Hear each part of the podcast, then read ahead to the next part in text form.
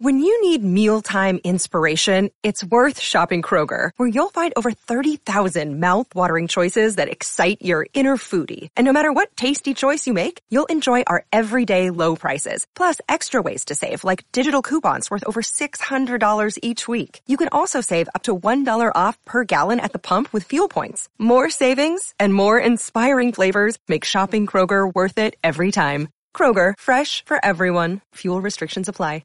Welcome in to the Titan Up Podcast on the A to Z Sports Podcast Network. I'm Jack Gentry alongside my partner, Austin Huff. You can find us both on Twitter. I'm at Jack A. Gentry. He is at Austin Huff. We are the Titan Up Podcast. Give us a follow on Twitter, at Titan Up Pod. Give us a follow on Instagram, at Titan Up Podcast. And as always, we're under the A to Z Sports umbrella, so go make sure you're following A to Z Sports on every social media platform. This is Sode number one hundred sixty-seven. The T-Rack says to cheerleader, "Get in my belly." And then it says in Fat Bastard's voice, Sode. We need Fat T-Rack to eat more cheerleaders. I think that is correlated with Titan success. The amount of cheerleaders that T-Rack eats translates to wins on the field. Uh, yeah, and you know what? It's a good point. Is T-Rack in too good of shape? Is is T-Rack yeah. in too good of shape for the Titans to be successful? You think about some of the the the great mascots in the league right now. Um, K C Wolf, the Chiefs mascot, he's got a waistline. He's mm. kind of kind of Fish. got a bad a bad body, I'll say. And that, and look at how good their team is. The Colts mascot, at, not not that he's a good mascot by any no, means, but he's got no. the circular belly. He's got the waistline necessary to. Yeah, and and you know, over really the last hips. over the last two decades, I think you would still probably say the Colts have been a historically better franchise than the Titans. Uh, obviously, the Titans have had a good run over the last four, four or five years, but before that, it was all Colts. Maybe one Super Bowl changes that for the Titans. I don't know. They, they've they've got a lot of catching up to do. But I think T-Rack needs to get fat before the Titans get a Super Bowl. Think think back to uh, you know think uh, team historically that is not good at making the Super Bowl, at least not in the last thirty years. The Dallas Cowboys and their mascot. Not only is he fit, he's hella handsome. He's a good-looking dude. That's a good-looking mascot right there. He's hot. He's hot, yeah. He, he's hot in terms of mascot. Now, I, look, I'm no furry, okay? I'm not. You won't see me at any, like, furry convention, but good-looking mascot.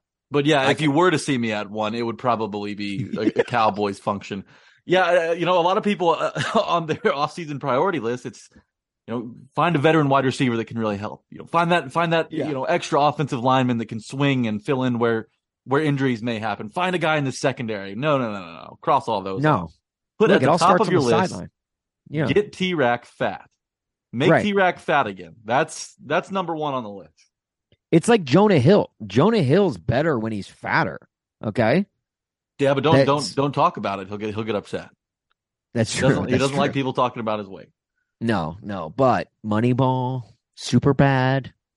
You know. Yeah. There's there's uh, proof in the pudding, literally, with Jonah Hill. This is the End or whatever, right? Is that the name of the movie? Yeah, um, that's my favorite movie ever, actually. That really of all time, like, of all that's time, your... yeah. Gosh, you have the don't weirdest... throw those judgment eyes at me. No, I'm sorry, but you have the weirdest taste in film. This show title came to us via Brian Bigelow. Check out Brian Bigelow's Twitter account. It's at Tennessee Titan. That is one letter away from literally just being the Titans. Uh, Titans Great account. handle. Great handle at Tennessee Titan. That, that is him. We're the the freaking Tennessee Titans submitted this week's show title. That you definitely right there, get some runoff followers too, right? Like just accidental. Oh, you got it. And like I'm, I'd be willing to bet like my aunt, who's a Titans fan, probably follows him. Thinking everybody's grandparent, everybody's grandparents who are on Twitter are definitely yeah. following Brian Bigelow on accident. She's like, she's like, I saw the Titans tweeted at you last week. No, no, no, Aunt Charlotte. That's that's just Brian Bigelow. That's uh, he's a tupper. But no, it's good to know that at Tennessee Titan is a tupper. So shout out Brian Bigelow, great so title name and a historical memory within Titans history of when that that that fat inflatable T-Rack ate that, swallowed that cheerleader whole. Rest in peace. You know, our thoughts and prayers go out to that cheerleader's family. In fact, we're going to dedicate this week's sode to that uh, cheerleader. May her, may she rest in peace, or rest in Fat T-Rack's belly.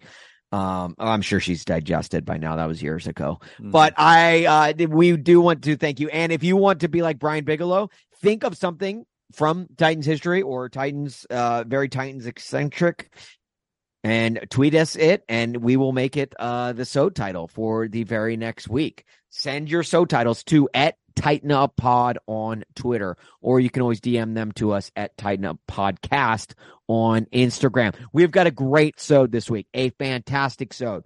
Our dear Aunt Amie Wells is uh, joining us, and uh, if you're a Tupper, if you're a long-time Tupper, you're familiar with Amie Wells being on this podcast, so you know we have a lot of fun with her. She is one who gets our shtick. She is one who who we leave these interviews laughing, like our cheeks hurting, and she this this week is no different than that. She you're also going to absolutely knows her love stuff. Her.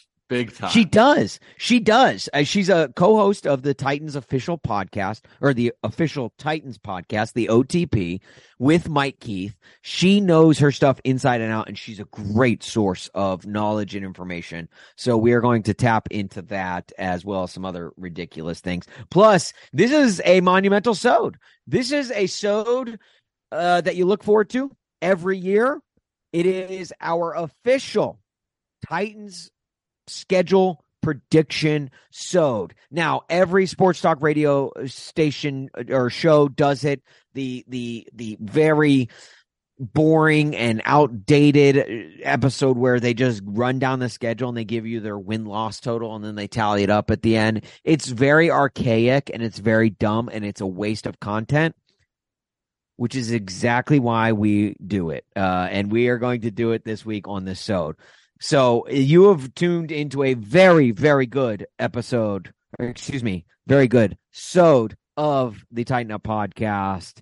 Before we get to all of it, though, let's first get a word from our friends at Relax the Back. Yes, our friends at Relax the Back. I really hope they were able to help you guys out um, for Mother's Day with some of those great deals. But now that Mother's Day has ended, you can still find some of the same great items that we've talked about for the past couple of weeks inside Relax the Back. They've got a team that's going to help you work better, live better, and feel better every single day. Whether you struggle with insomnia or posture issues, Relax the Back's a place where you can fix all of that. Make all of those problems go away. They've got a variety of chairs that combat neck and back pain for those of us who are sitting all day at work, hunched over, maybe typing on your computer or writing on your desk. Um, they, they've also got Technogel and Tempur-Pedic pillows and mattresses, really high technology sleep stuff, including some sound machines, including wedge pillows that, that that really, you know, are able to, no pun intended, relax your back while you sleep. They'll make sure you're waking up feeling great every single day. And they're located at twenty twenty Glen Echo Road in Nashville, Tennessee, right next to Hillsborough High School in that little shopping center. Um, if you don't live in Middle Tennessee, you're not able to get there in person, check them out online. They have a great website. They're very up-to-date. You can check out everything they have available in their showroom at stores.relaxtheback.com slash Nashville. When you go in, make sure to tell them that A to Z Sports sent you. With all that said, let's talk Titan. I hear the train a-coming. It's rolling around the bend. And I ain't seen the sunshine since I don't know when. I'm talking cold. What is up, Flameheads? Welcome into the Titan Up Podcast. Today is May sixteenth, twenty twenty-three. And you know what? I'm going to go ahead and declare it. I'm declaring it right now, today, the official start of ladder drill season. It is upon us, ladies and gentlemen. And if you are not hyped up watching fifteen second clips on Twitter of Colton Dowell and his fast feet on the ladder drill, then frankly, I don't know what to tell you. If you are not getting a slight boner from watching Tyjae Sharp do some quick feet in and out of that ladder on the laying on the ground, then you might want to ch- consult with a physician because you probably don't have a pulse. Just Latter- like Tyjae Spears doesn't have an A C L. Just right. Your pulse is in the same spot as his A C L. It's non-existent. so, so it is. It is. It is a a time where people are going to very adequately react to a clip of one throw from Will Levis in practice and not start booking their trip to the Super Bowl. Oh, no, wait, sorry. No, I have that in reverse. No, it is the time where people will freak out from one throw at Will Levis at practice and automatically think that the Titans are set for the future. Because, look, that's all you need to see. All you need to see is his first throw from practice and think, yeah, yeah, this is it. There's no, he is never going to throw three interceptions in a game, especially not a playoff game, right? Right, I, I would like to say I was pro Levis before it was cool to be pro Levis. Like, I look, and I like rookie minicamp. Jack, I have your back on that. I and I will always have your back on that. For as down as I have been on Levis, and down as I will probably continue to be on Levis until you know he he he starts winning games for the Titans. And, and I'm not down on Will Levis. I'm down on the draft pick. I'm I'm I'm not. I think Will yeah. Levis is great. I think I think the Titans going quarterback instead of getting actual weapons that they can use this season is is is where I'm angry with the pick. So let me make that clear first it's and not, foremost. But Jack, you you have always been you have been the guy who was a fan of Mumford and Sons before they ever played Red Rocks. Like you yes, are yeah. you are the guy who was like, I am a I you are a Will Levis hipster, and I will always have your back before that. So if and when he eventually leads the Titans to Super Bowl, I'll say, Jack, you were on the precipice of being a Will Levis fan. So I Thank will give you. you I will give you your your props for that. And I will hopefully at that point humbly eat my words. I and I hope that that is the case. But I, as for I, right now, I, I will I am not. I, I want to I, I don't know. I'm going to ask this to you and answer it however you feel, just whatever your gut tells you. OK, is it is it fair to be down on Will Levis? He's shown us nothing. I mean, there. I don't think you can be up or down on him until he shows you something. Well, like being down on him feels like it's a little unfair because he hasn't. You haven't even seen him like practice. You haven't seen him play. You just don't like the draft pick, and therefore you're making him. Uh, you're you're kind of setting him behind the eight ball before he's able to prove that he might be worth the pick.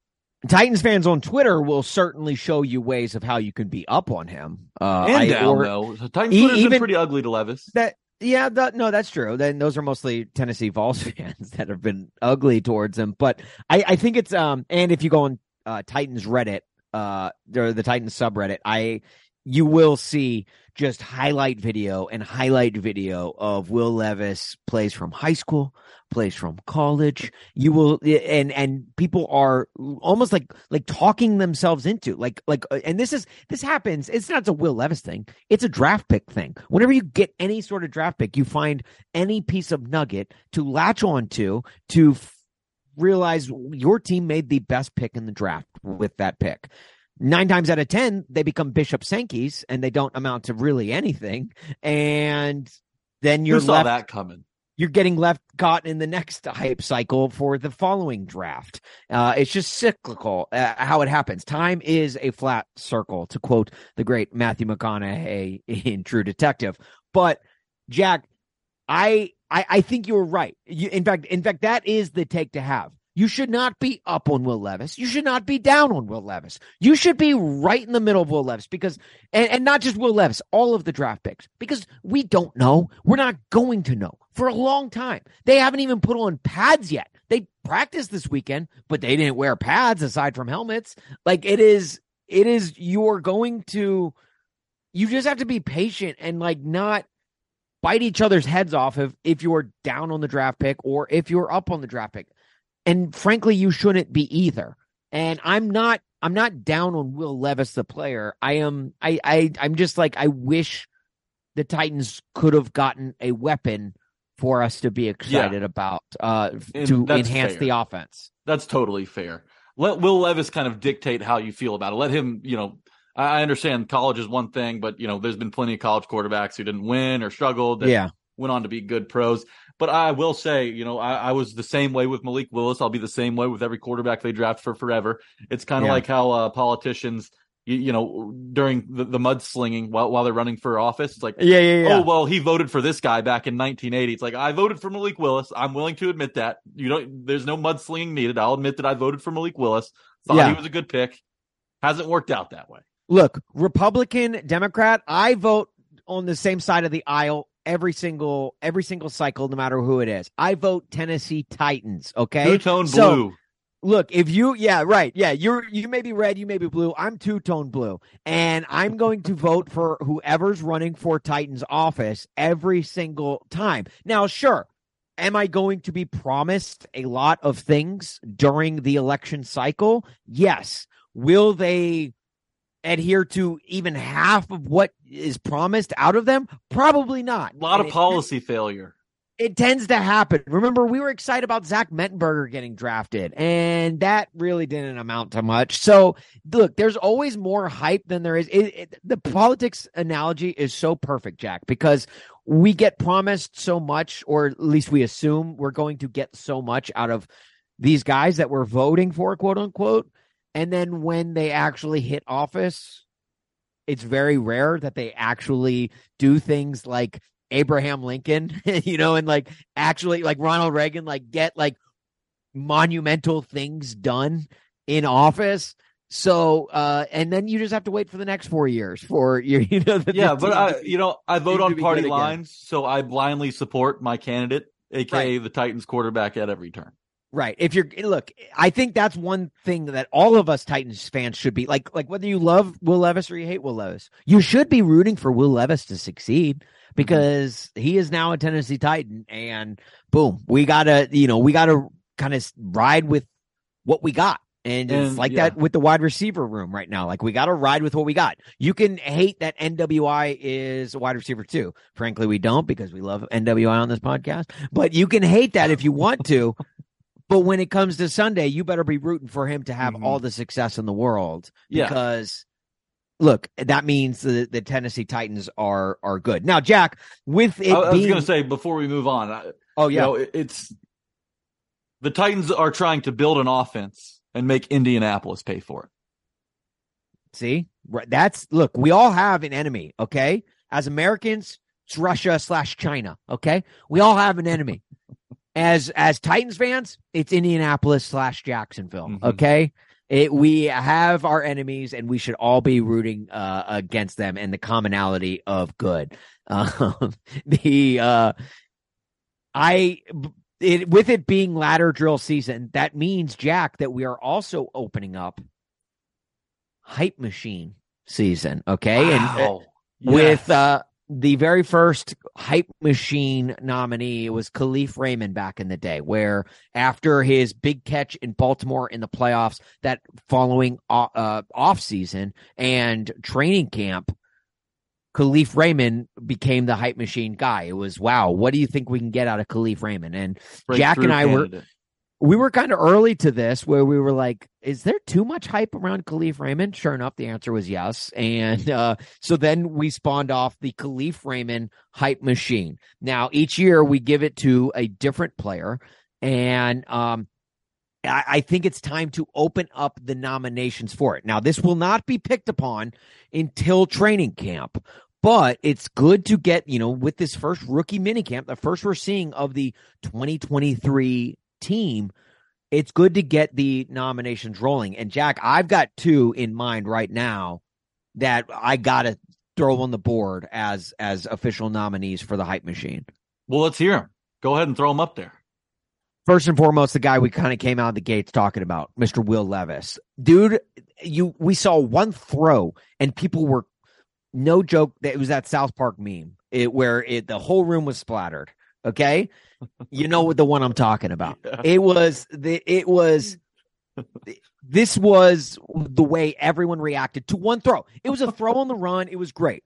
But uh, and and look, and if if Zach Wilson taught us anything in, with the New York Jets, it's that one throw means he's going to be a great pro with lots and lots of success. Right? There's that right? combine That's, throw that across the body down the field. Yeah, we all remember the throw. I mean, like, so, and clearly that paid off, right? Because that's all you need to see is one throw from a guy. Now, look, Will Levis is a guy who puts a ton of zip on the ball, and he is a, he has got an arm. There were videos of him at Penn State that went viral of just how tight of a spiral he throws and just how much zip he can put on a, on a pass. It was great. But then when you actually get him into games and stuff, I, I think Kentucky fans last year will tell you, and again, extenuating circumstances with last season, but like a lot of moving parts, a lot of moving parts, decision making, accuracy, like things like that. Like the, the, but does he have the ability to make great tight spiral passes? Yes, and with one throw, or at least one throw that was went kind of viral amongst Titans Twitter, I think that throw alone has vaulted this guy on top of Mount Hype Machine, and he is he is up there to stay at least th- until training camp. That's fair. And you're talking about the one to Tyjae Spears where he just dropped it in the breadbasket on the sideline. Yeah. God, oh yeah. You was, know the one. We all saw pretty. It. Yeah, I do I, feel I like Randy who, Marsh who, in my chair sitting back. I want to see. I want to know who the uh, videographer for that was, because that was a great.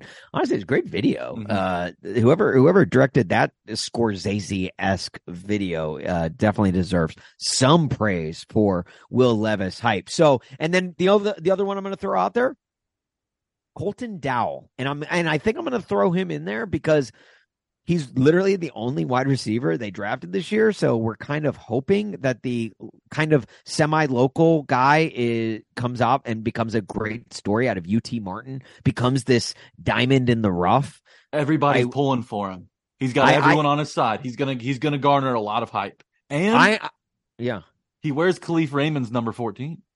That oh, look, look, is it Khalif Raymond? A taller Khalif Raymond with a much better mustache? People are asking.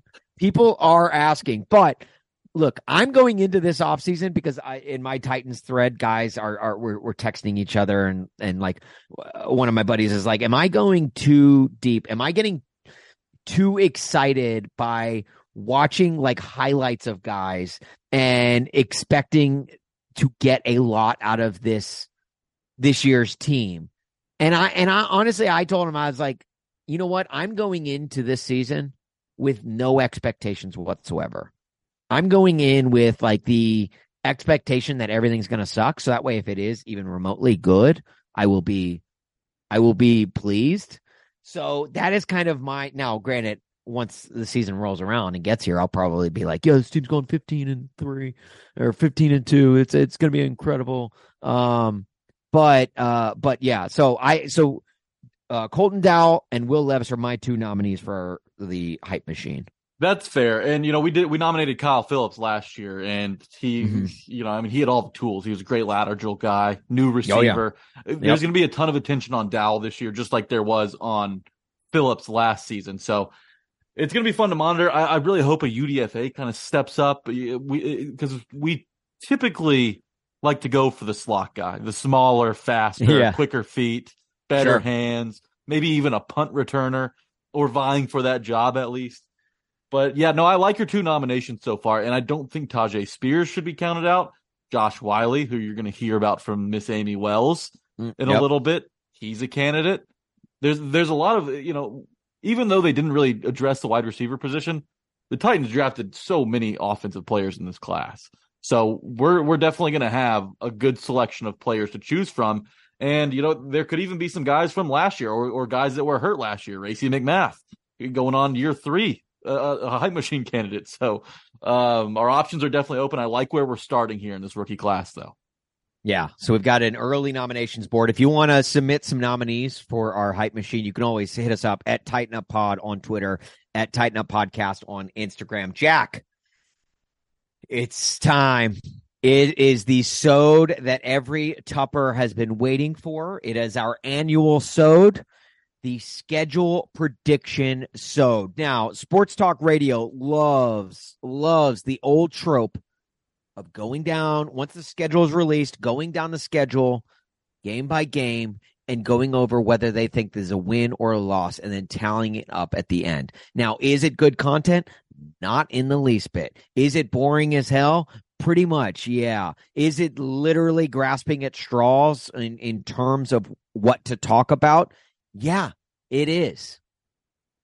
which is exactly why Jack and I are going to roll it out. It's oh, why yeah. we do it every freaking year. And I will say, Jack and I, for the most part, last year was a little rough, but for the most part, been pretty, pretty good, pretty good with our predictions. Uh, I don't want to, I don't want to toot our own horn, but our predictions tend to be fairly close. Fairly, fairly we're batting, close. So we're, we're batting over five hundred. Oh, for sure. Yes. one thousand percent. Yeah, we are. We are. So, Jack, let's go ahead and go through this. Let's kind of roll through this. I think this year's uh, schedule is pretty consistent. I think we can kind of just roll through this one. Um, but let's go ahead and start. Let's let's kick it off. Week one, down in the bayou, New Orleans, baby. NOLA. We're getting some beignets. We're playing at the Superdome, facing off against Jameis Winston and the New Orleans Saints. Jack, what do you have for uh, Titans prediction in this week one? Well, it's it's now it's mascara, man. Derek Carr's down there. So um, I don't know. I feel good about this game. But, oh, yeah. You know, oh, yeah. J- Jameis is still backing up. God love him. God love him. I know. And you know, there was a point this offseason where I was like, what if Jameis kind of bridged the gap in Tennessee? I'd be open to it. But – That's hey, hey people, people forget, people forget he threw for five thousand yards and had the number one uh, passing offense with the Tampa Bay Bucks the year yeah. before Tom Brady. He also over. threw like thirty-one interceptions. Yeah, yeah, that he did do. Yeah, that's that a, doesn't a, matter. I forgot to mention that. Yeah, of course. Uh, you know, I think the Titans defense can really show up week one. A lot of people are overlooking the defense because the offense isn't exciting. And I think New Orleans could do that. Um, give me the Titans in a close one week one. Okay. All right. So Jack has the Titans at one and zero. I am going. Uh, I am also going with the Titans because I think Derek Carr is uh, immune to beating the the Titans. Um, he is right. Did I say that right? Yeah, he's immune. Um, uh, he's nice immune. Choice of words. Right. Right. He's immune to. If you're immune from beating the Titans, you can't. You can't beat them. Yeah. Yeah. Yeah. Right. Oh, jeez. Well, this threw me off. Anyway, Derek Carr can't beat the Tennessee Titans, okay? And so they they are like like a uh, like a worker at the Clinique counter at your local JCPenney's. They're going to be all up in his face, and he is uh, going to fall. Week one, they're going to put the L in Orleans. The Titans are, and the Titans walk away with the uh, win. So week two, home Relax. opener. The Ain't and Saints could also be the, applied. The Ain't and Saints, classic, a classic joke for sure. So the, uh, the week two, Los Angeles Chargers come to Nashville. Now, historically, Titans versus Chargers is usually a loss for the Titans when it's played out west. However, this game is in Nashville. Last time, I believe the Chargers were in Nashville. Was the fumble on the goal line. Uh, one, I think it was Ryan Tannehill's first career start as a Titans starter. Yeah, Melvin Gordon gave it away. Yes, that was a that was a clutch. That's kind of fueled the turnaround of that season, that win. Um, I'm going to say, since this is played at Nissan, I'm going Titans W. Yeah, the Titans haven't had much success in Los Angeles or in London. You remember Mike Vrabel, that, that was uh, one of his first games in, in his first year when, it, when he decided to go for two. And win it in London, and it didn't work yeah. out. Oh, I, I was there. I was there. Yeah. Uh, yeah, no, I'm with you. Traveling across two time zones, sure, they've got Justin Herbert, but they don't have Derrick Henry. Titans Titans in another close one. That's two and oh. Boom. Week three at Cleveland. Come on. It's a W. Yeah, yeah that's a W. On. Okay. All right. Week four uh, versus the Cincinnati Bengals. Now, this is one that will continue to give us P T S D. A a game, even though they played, they squared off last season, they square off against the Bengals in Nashville again. I uh, they've played like I feel like they've played the last four seasons, and every uh, all but one of them have been in Nashville. And the one that was played at Paul Brown Stadium when the Bengals were really bad and the Titans somehow fell, I blame the shadows at Paul Brown Stadium, or which is now I, they've got some sponsor name on their stadium now. But uh, I blame the shadows for that game. However, the last uh, three games in Nissan Stadium, having gone well, or at least this will be the third game in Nissan Stadium, but the last two have not gone well. And um, but you know what? They you know what they say. Third time's a charm. I'm going Titans in this one. Yeah, I mean, you think a revenge game's hard to win? or a double revenge game's hard to win. How about triple revenge game? The Titans have revenge on their minds. I think they take this one, move to four now. The second most expensive ticket going right now for on the Titans schedule, uh, and only second to the London game, which we'll, we'll get to here in a bit, uh, but the most expensive ticket of uh, any home game and really any road game for the Titans uh, available right now. Still not that expensive. Uh, still, yeah, still not that expensive. No, no. Uh, but so uh, after four weeks, uh, I've got the Titans at four and oh. Heading yeah. into Indianapolis. At Indianapolis, I'm hoping to make it to this game. I am hoping to make it to this game. Uh, I I went to the game in Indy last year. It's a short four-hour drive.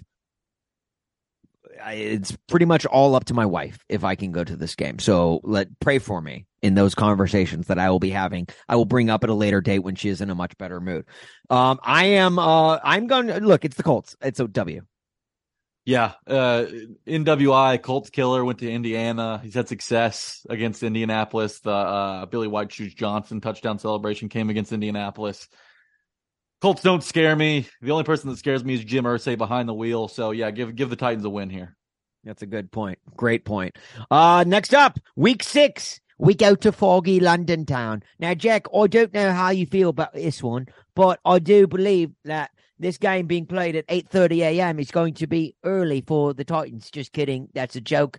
It'll be eight thirty for us, but the Titans will be playing at a normal time for foggy London town. They are playing the Baltimore Ravens, a team that they, they tend to have the number over the last, uh, at least the last couple of meetings. The Titans uh, haven't had a, a really uh, a regular season win against Baltimore since the A J Brown uh, get off me breakthrough five tackles win with the Derrick Henry walk-off in overtime in the COVID year uh, of twenty twenty. So, but I do think that playing in London plays the Titans an advantage, and I do think that they walk away with the W.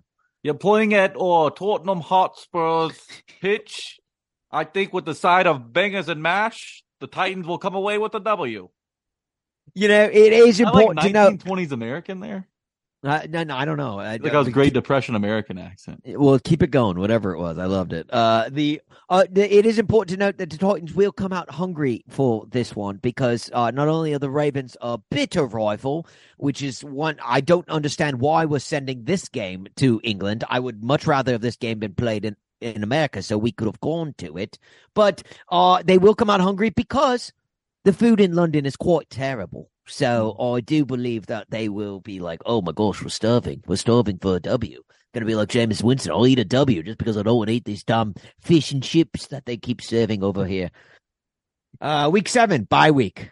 Who eats baked beans with breakfast? Give me a break. Let's well, do bye week. Right? Yeah, that's who... a great point. All right, so bye week check in. We played six.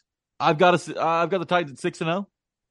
Yeah, I do too, and that's weird. That's weird, but I look, this is this is how I feel. I how I feel it's going to go. Week eight, Atlanta. Our mm. guy Arthur Smith comes to town.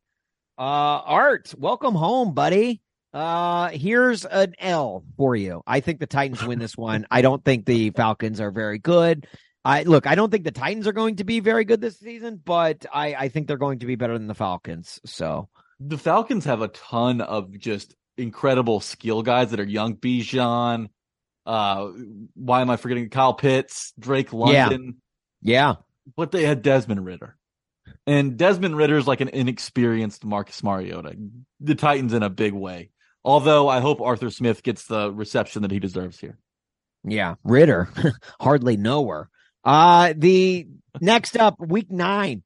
At Pittsburgh, this one is at uh, formerly known as Heinz Field, now Acrisure Stadium. That, to me, is a big reason why the Pittsburgh Steelers lost their mojo. I believe last season was the first year where the Steelers broke their streak of being eight and eight or better for the last like fifteen years prior to that. And I think that I, I think it's because they now play at Acrisure Stadium. They should have kept it Heinz, a great Pittsburgh company. And I think for that reason, since this is being played at Acrisure Stadium on a Thursday night, look, don't sleep on the Tennessee Titans on a Thursday night now.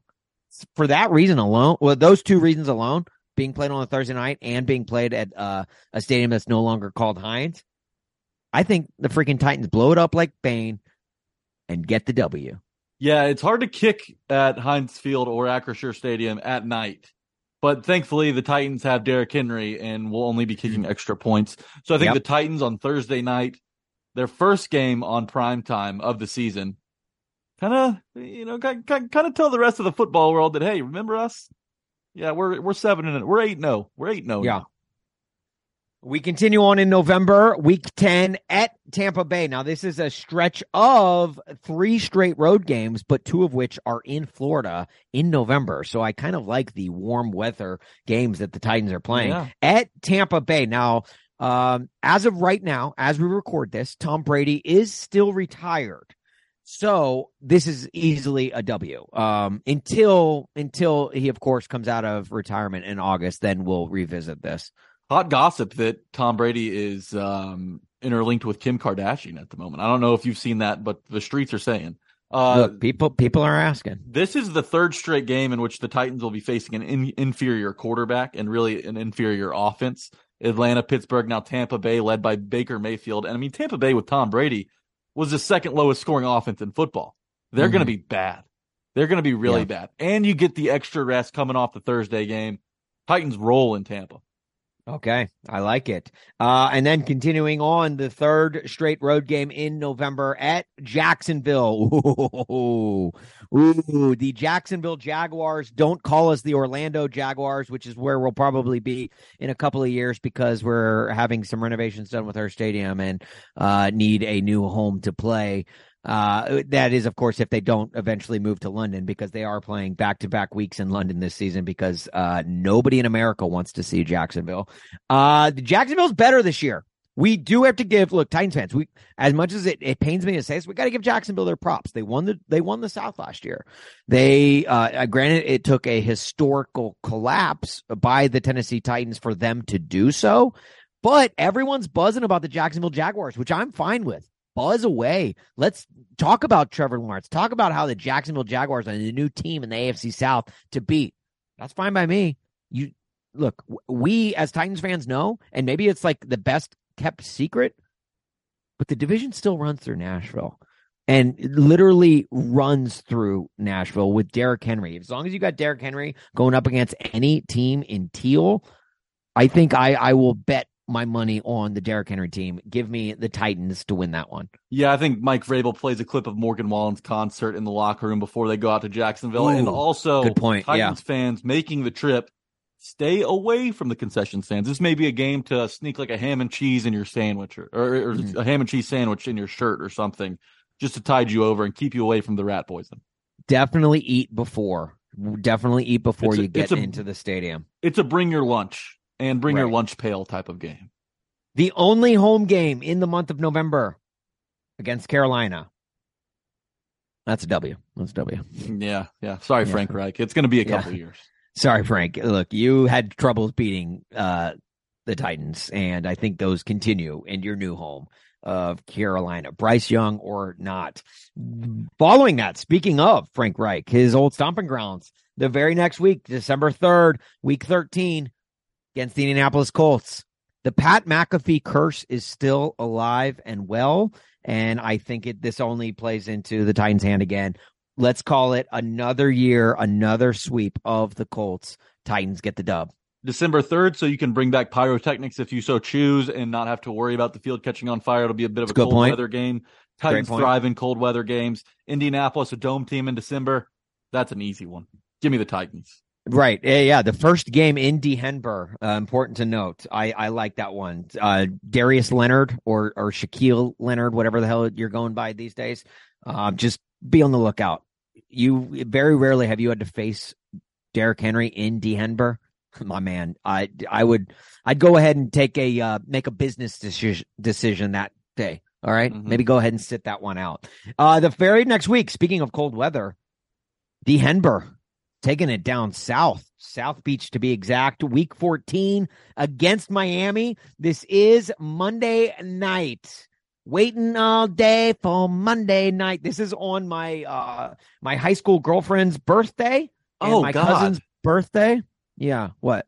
Yeah, that's something you remember, huh? You must have been okay. All right, and that's actually on my mother's birthday. So uh, let's December eleventh. See, everyone, there's a lot of people with the December eleventh birthdays. It's important to note. Monday Night Football. Ba, ba, ba, ba.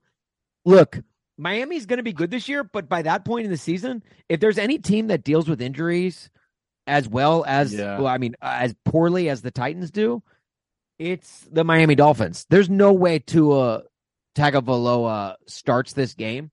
Tagovailoa. So what did I say? It's, Taga, it's, it's Tagovailoa? A tongue, it's a Tagovailoa, yeah. The, you said well, it how it's spelled, but apparently, you know, it's... Anyways, this is going to be a Skylar Thompson game for Miami. You can't win with Skylar Thompson. We figured that out in the playoffs, yeah. although they, they, they gave it a hell of a run. But Skylar Thompson isn't scaring me. The Titans are going to win this one. Let's just call it a slip of the tongue of Tagovailoa. Uh, the, yeah, the Miami Dolphins lose this one. Uh, Titans win uh, week fourteen. All right, then week fifteen. My gosh, let's just go ahead and oh. take it a moment of silence for the Houston Texans. Now, look, I, had, I think the Houston Texans have low-key had the best offseason uh, in the A F C South. Of any of the teams, I, I think they have they have kind of rebuilt and retooled. I, the they had a they had they had a long gap to go, but they did. I think they closed the gap better than any other team, and uh, I do think they they are they are sitting very well for as bad as they've been. However, facing the Tennessee Titans not once but twice in the month of December, a guy. Well, Who has, uh, you know, you want to say the McNair family owns the Texans? No, no, no. It's the Henry family. And my man is squaring off against this team twice in three weeks in Denver. Just go ahead and let's let's do it. Look, if you are a, a person of religion, I ask that you do say your prayers for the Texans. Uh, if you're if you're less religious and you're more of a thoughts person, put some thoughts down the way, uh, down south. In, in in Southeast Texas, because look, I just pray for Houston. I I'm mm-hmm. t- Titans win this one bad, bad yeah. at home. I'm a man of faith, and there's a deep run by Derrick Henry. Uh, that'll be six, and I don't know if I'll ever be putting on this headset again. Yeah, the Titans. That, that's such an interesting matchup that they see the Texans for the first time in the middle of December. That's a dome team, again, in the cold weather against Derrick Henry and the Titans' oh. offense. Oh, pray for him. Yeah, no chance. Titans by a mile. Then next up, Seattle comes to town. I'm so glad this game is in Nashville rather than in Seattle. Christmas Eve, hey, Santa's coming early, and he's delivering a dub. Titans over Geno Smith-led Seattle Seahawks. That they're, the Seattle Seahawks are going to rue the day they ever gave Geno Smith more money. You know, he says that, uh, look, I, they tried to write me off. I didn't write back, though. He, I have a feeling he's going to be writing back, not just to Santa on Christmas Eve, but to everyone who wrote him off. Yeah, this is going to be a statement game for or a statement game for Colton Dowell. Uh, who needs Jackson Smith and Jigba, right? We've got Colton Dowell. Uh, I think he. I, th- I think this is his first career hundred-yard receiving game. Give me the Titans at home against the Seahawks. Yeah, it's going to be weird when Colton Dowell outperforms D K Metcalf in an N F L game next season. But look, that's what people will be talking about come that Monday following that game. Next up, Houston. I look again. I it doesn't need to be stressed again. I just again thoughts and prayers go out to them. It, the the final day of Denver, and they had to squeeze in a game at home in that dome. The building, the the building, that a lot of people refer to as the house that Derek built, because and he built it off of the dead bodies of Texas defenders that tried to tackle him, mm-hmm. um, just stacked up. Titans by a mile. Yeah, and, and it, I, I mean a literal mile because that's how many rushing yards Derek will have in that game. It doesn't matter if it's in Nashville or in Houston or in London or in Germany or in Thailand. As long as the Titans are playing the Texans, you're going to have to give me the Tennessee Titans. Yeah, you can't. You can't not. And finally, week eighteen. At home against Jacksonville. Now, this is the one game on the schedule that is T B D, and I think this is because the tennis, or I mean, the, the N F L likes to put all of their games, all of their games uh, on that final Sunday. There's no Monday Night Football. It is going to be uh, determined because this very well could have playoff implications. Now, I currently have, let me do the math real quick. Time carry the one. I love that this game's at home too, instead of plus in Jacksonville. fourteen Yeah, yeah. So I currently have the Titans at um, sixteen and oh So they should have the division clinched by then. So this will probably be a noon kickoff. But I do have the Jacksonville Jaguars um, losing this game, and mm, I have the mm. Titans winning this one as well. So yeah, the, the Titans are probably going to be resting a bunch of their starters. I actually also have them at sixteen and oh by this point. The, but okay. you know, even though the Titans are going to rest their starters, this is going to be a Will Levis game. Will right. Levis is going to light Jacksonville on fire, uh-huh. um, just like the the pyrotechnics failure lit the you know Nissan Stadium on fire that one time against the Colts in the home opener. But Will Levis flexes his muscles. The Titans say, "You got Trevor Lawrence. Who cares? We got yeah. Will Levis. Will Levis is going to show Trevor Lawrence how to really uh, excel in your actual rookie season in the N F L." Mm-hmm. Yeah, and people forget. Everyone wants to anoint Trevor Lawrence as his top five, top six quarterback. I keep seeing him in these stupid power rankings, and list season shouldn't get me mad, but I'm mad. I mean, Trevor Lawrence threw like, what, one hundred interceptions in the first half of that playoff game that they got lucky to come back and win? Yeah, uh, people forget. Do people forget that? I feel like people forget that. People definitely forget that. Um, he was really bad. And there were a lot of people like, oh, this, there were a lot of this aged poorly guys coming out of the woodworks in the second half of that game. It's like, actually, no, it didn't age poorly. He played poorly in the first half. And we were pointing that out. It's not like him coming back and winning that game negates the fact that he played like shit in that first half. So yeah. let's Trevor let Lawrence, that be. He's only had, the, he's had the same partner for his entire life. He, you know, the Titans come out here after having Ryan Tannehill run a sixteen-game gauntlet and let Levis go in there and say, you know what? We've got two. We've got two partners. Will Levis dominates. The Titans finish the regular season seventeen and oh Boom. All right. So, yeah. So, yeah, you've got him at seventeen and oh and I, I uh, let me carry, yeah. Let me tally this up. Yeah. Oh, wow. I, too, have them at seventeen and oh That's incredible. Wow. This is, this is the third straight season this has happened. This is it's that's weird. That is weird. That like what are the on. odds? Yeah. Huh. Let me let me look back through and see if I could change anything. Yeah, and let me go back and at home check. Against the Bengals. Don't think so. Yeah, it's the Thursday night in Pittsburgh. No, that's definitely a win. Um, at Jacksonville, definitely a win. Um, Skylar Thompson. Yeah, the Bengals at home. You're catching them early in the season when you know they'll still be bad. Um, before they go on a run late. Yeah. No, I mean, I think twice. this is, yeah, yeah this is, I, I'm double checking. I don't see anything on the schedule where we missed. So, um, looks like, yeah, looks like Titans seventeen and oh Wow. That's wow. That would be a record. I believe that would be yeah, a record. I, it's never been done in my lifetime. In I don't season. think, yeah, I'll have to go back and check, which we will, and maybe we'll tweet it out later, but I don't think the Titans have had an undefeated season before. So that mm-hmm. would be a first in franchise history. And that dates back to the Houston Oilers days. Um, also, and you know what? While we're at it, you want to go ahead and just throw in week one of the preseason. Your Tennessee Titans coming up to my neck of the woods. They're coming to Chicago, baby. Yeah. Look, if you are a Titans fan and you are going to be at that Chicago preseason game, now I know you're probably not making, you know, travel schedules for preseason, but let me sell you on this real quick. Pitch me. Saturday, August twelfth Will it be warm here in Chicago? Probably. But like warm in Chicago when you're lakeside is like upper seventies, upper eighties, you know, it's very rarely do we get in that sweltering heat that you know in August in Nashville with the humidity. It feels so amazing by the lake. And if you come to Chicago and you go to Soldier Field for this game, you'll be sitting by the lake and it will feel so nice. It is, that is the best time to be in Chicago. There's no better city in America than Chicago in the summer. Now, notice I said Chicago in the summer. That's a very important caveat to put there because the winters here suck.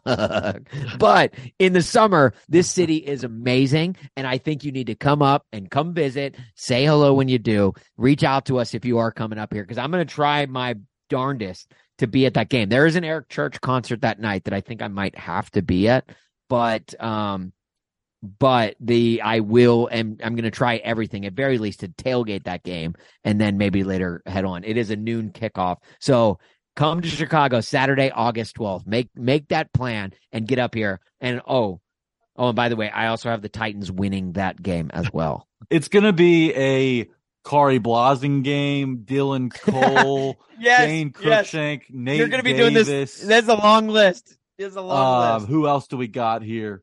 Luke Steckel. Luke Steckel. Yeah. Is there any more? It is. It is a. It is basically. It is oh, the De- Titans playing their former selves. Deontay Foreman. Yep. Yep. DeMarcus Walker. Uh huh. Revenge game. It is. So there's a lot on the line here. And by the way, Eddie George is coaching up there this summer for a couple of months. What's he doing up here? Or a couple of weeks. He, he's just serving as an assistant. They have a certain program where they're bringing in um, a couple a couple former pros. I forget who the other one is, but Eddie George still at T S U.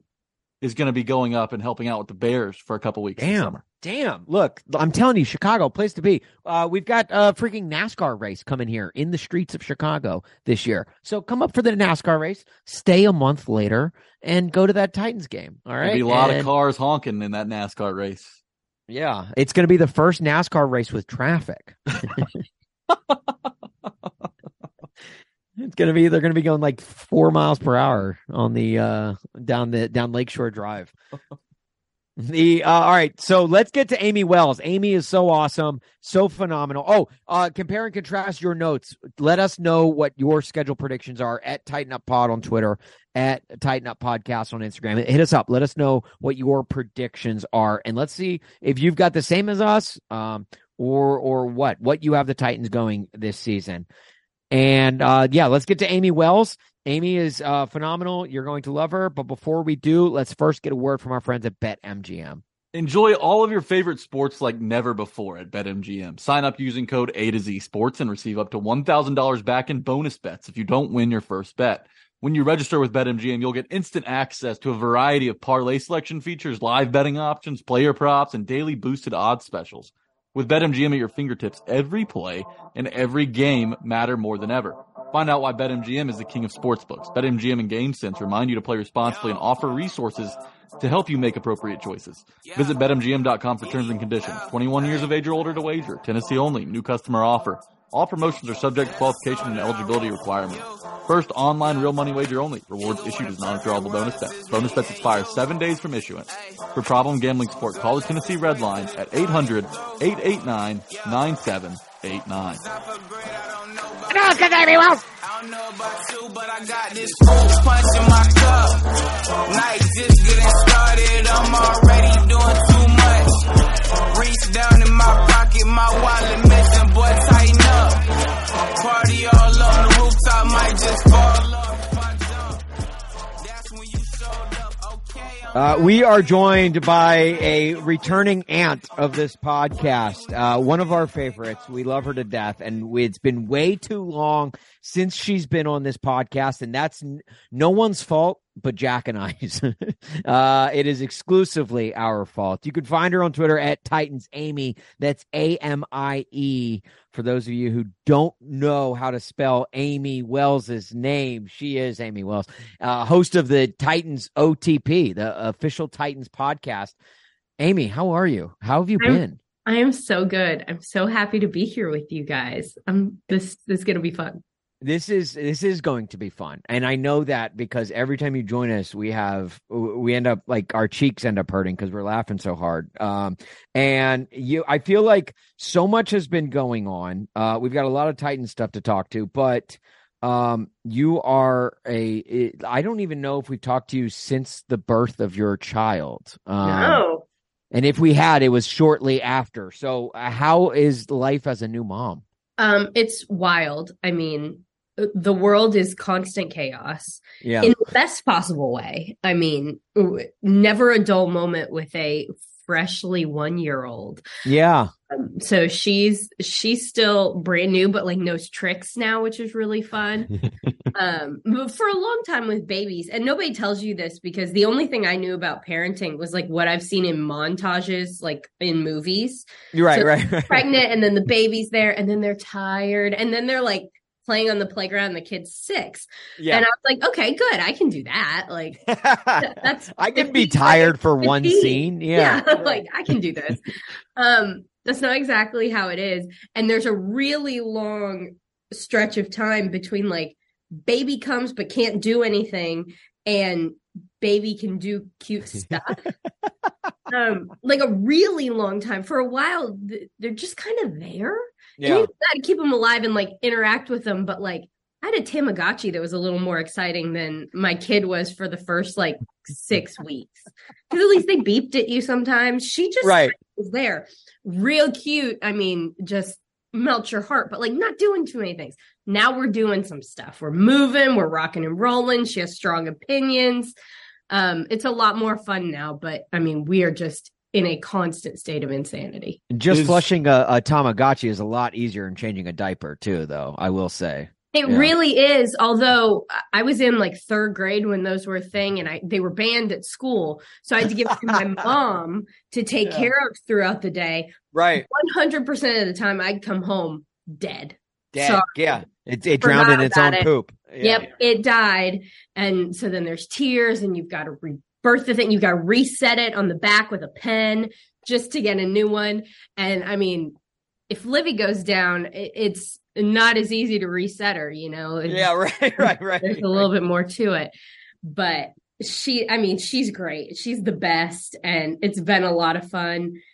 But holy, at least once a day, I go, what have I done? Like, how, yeah. how, how did we get here? Is one of the tricks that she's been taught uh, how to run a deep post? Because I know a team that Ooh. could use someone like that. Good question. Good question. Um, no, she is really fast, but not up yet. So she's still crawling. We're not walking yet. So really quick, but like uh, doesn't have her hands available to her, which I know is what you need. However, I will tell you, because this is a Derrick Henry heavy show, mm-hmm. um, she is a stiff arming machine, oh, which I'm pretty sure directly correlates to the amount of Titans practices and games she was on the sidelines for before yeah. she was born. Um, oh man, she will stiff arm somebody at daycare. It's like yeah. a legitimate problem. They're oh like, my gosh. Livy's yeah. got to stop stiff arming the other babies. Like, oh, what, what can you do? That and the horse collar tackle, she'll just really get in there and pull a baby down. That, she, well, and that that's a penalty now. So you got to be careful with that. It is. Sure. I know. A That'll lot of flags thrown at, at daycare. Which yeah. is, I didn't know they did that. If she that. if she comes home with like eye black in the shape of a cross under on one cheek, then you really have to be like, all right, hey, honey, listen, we have to wait. We, we have, have to, to wait until you're older. Yeah, you you don't have enough teeth for that yet. So. It's better to be daycare Derrick Henry than daycare Josh Norman, though. I think we can all agree on that. That is very true. We yeah. all agree on that. Yes. Yeah. yeah. At least she's the one pushing and not the one getting pushed. Well, absolutely. And I don't like, you can't say that to the teacher, though. You have to be like, oh my gosh, I'm so sorry. And not like, all right, well, she's on the like, better end of that at yeah. least. Yeah. Right. Right. Give her some knucks. Yeah. So it's been a, a busy day. Uh, we're, we're talking on Tuesday. It's been a busy day down at the facility today. I uh, got to hear from some of the new free agents, Azeez mm-hmm. Al-Shaair, Daniel Brunskill, Sean Murphy-Bunting. Um, just just off the top, we'll start here. What were your main takeaways from today? Uh, Al-Shaair made a nice, funny joke. I thought that was good, good to add some personality to the linebacker room. Um, you know, Sean Murphy-Bunting was saying, you know, all kinds of stuff about how the Titans are kind of ahead of the game at this point in the offseason with some of the stuff they do. What, what what were your thoughts on some of the things that they said? Well, I love these off-season media availabilities because they give us the opportunity to talk about a lot of different things um, that essentially in twenty-four hours, meh, I mean, don't really have yeah, too much yeah, hearing. Yeah. It's all we got. yeah. yeah, this it's a, literally just the drip of water in the barren desert of the off-season that we have um, right now. And that's really what it is. And in a week, we've got O T As, and all of a sudden we have on-field stuff to talk about. So that's kind of where I'm turning my head, and everybody else is too. It's so great to see everybody. I'll tell you what, the uh, turnout rate, just having guys back in the building and feeling everybody back around has been phenomenal. It's been Good. so nice to see guys kind of going through this off-season process. It seems like there's been a ton of people who remained in Nashville throughout the entirety of the offseason. I know some guys spoke on that. Um, Traylon Burks was one of them. who, you know, remained in Nashville, got a lot of work done, continued to work out with the trainers and uh, just the different sp- support staff that's here at Ascension Saint Thomas Sports Park. So it feels really exciting to have like everybody together finally on the same schedule and starting to get that work in. You start to get that kind of football buzz um, where like you feel like it's coming. And then O T As are the ultimate like tease of football season, because you start to go out to practice, you're going pretty consistently. We get to see these guys doing more football stuff. I mean, there's no pads or anything like that, and there's still some restrictions in what they can and can't do, but you actually start to see some real like football stuff, and it just feels good to be out at practice. And so You you do that for a couple weeks. We'll have a mandatory mini camp in the middle of it, which is new for Mike Vrabel. Um, And so we'll really start to see kind of what this team is looking like, how they're putting some things together. You know, you get those first little tastes and then boom, everybody leaves six weeks. No one's around. Wait until training camp, folks. And you're like, ah, oh, man, I was just getting in the groove. Um, but really it is. It's so good to hear from those veteran players. It's so good to kind of get start to get that taste and start to get that feeling of football being back. But it's not even close to the real deal yet. Amie, uh, I got to ask you, is um, is this team going to do anything at wide receiver? Are they any, any like, or or is what we got what we're rolling with? Um, you are you are in the building. I don't know if you've heard whispers or rumors or plans of attack or anything like that. But if you want to share it with us, I can I can assure you that literally it's just uh, no one listens to this podcast but Jack and I. So if you do have uh, inside info that you wanted to share, well, with I know us, like Jim Wyatt listens, and my mom will probably listen. So yeah, well, Jim Wyatt's in the building, so that kind of that's just that counts. Yeah, that's that. Like, I mean, he would. Know. It's like we're in the facility just chatting. Yeah, yeah. yeah. Um, I know nothing. Honestly, like I wish I could tell you that I had some sort of like super secret insight or like I heard this rumbling and I'd be lo- like happy to share it with you. I don't know a thing. Like, hey, do you, do you, do you have any uh, inklings? Like like what you think? Like what what is your what do you think this team will do? You know, I don't really know, but here's why I don't really know. Usually, I kind of have like a gauge. There's a lot of factors this year. There is what every other team in the league is going to do. That's one of the biggest factors, because we, uh, and you guys know this, I don't have to explain something new and fresh to you, but there's different waves of free agency, right? There's like mm-hmm. the initial bam, everybody like shuffles around to get all yeah, the right. players. And it's like forty-eight hours of mayhem. And then there's kind of a lull. And then there's some things right before the draft where some more positions of need are being filled. You're really starting to kind of dig through who's around. Teams start making some moves to free up some money right before the draft. And then it goes quiet again. And then boom, there's the draft and you add a bunch of players and it's so exciting. And then there's kind of another lull, and then teams start to reorganize, and then they'll start to release some players again. We're kind of waiting for that next kind of wave of releasing some players again and kind of seeing what the market is like. I know that Rand Carthon and all the guys downstairs, which being on separate floors is why I don't know anything. I don't, we need I, to get we need to get you an office on that floor. I know. I need to be downstairs. There was a time that my office was in the same wing as the scouts in our old building, and I knew everything. I had like I knew what like bathroom schedule people were on. I knew where the snacks were. So I could like linger. I know nothing now. I'm on a whole different floor. I never see those people. It's a whole different world. Um, but we know that those guys are really digging through free agency. The personnel guys are constantly, constantly watching that waiver wire and even white waiver wire. Right. Wa- waiver uh, wire. Yeah. Waiver wire white after the draft. Why, why, what after yeah, you the draft. Yeah. Waiver wire. Yeah. During Wabbit season. Yeah, crazy, guys. But after the draft, Mike Vrabel even said, hey, we're going to be watching that waiver wire. We know that there's some things that are going to start brewing right away. And then there were like three guys that came out, which is just very uh, unusual for what usually happens in like the two or three days after the draft. Um, so a lot of it just depends on who's on the market. There's also some money things that the Titans have some cap room, but that's going to continue to evolve and change because you've got to make sure all of your draft picks sign their contracts and all of the undrafted free agents sign their contracts. And you've got some money in the reserves so that I don't know, if you have a record number of injuries throughout the season, you have money to pay those people. Hypothetically. Right. Yeah, just, yeah hypoth- I mean, if, if that happened, yeah. If something like that were to happen, you had ninety-three people play in the regular season, you'd have to pay them. So that's a thing to consider. There's uh, there's all of that happening. So it's kind of the balance of who's out there, balanced with how much money you have to pay them. Would the Titans love to add a receiver or two? Absolutely. Would the Titans love to add even more depth in the defensive back position and maybe a safety or something like that? Absolutely. Are there linebackers out there who would be really cool to add to your roster? Probably. But these are things that you just kind of have to let everything evolve and flow. Does this team also feel pretty confident with the guys that they have right now at that receiver spot? Yeah, that's why they're on the team. So there's also a lot of time left during this offseason period to start working with that group and kind of getting them in the rhythm that we want. We know that Mike Vrabel wants them to be faster. He wants them to be able to go up and get some of those contested balls. He wants some like deep threat options. And there are guys that have that skill set. It's just putting it all together and getting them there. You're going to have Kyle Phillips back, who is someone that the Titans are really excited about, didn't get to see too much of in twenty-two. So that's really exciting. Obviously, Treylon Burks is back. We heard from him today, and his body looks so different than it did even last season.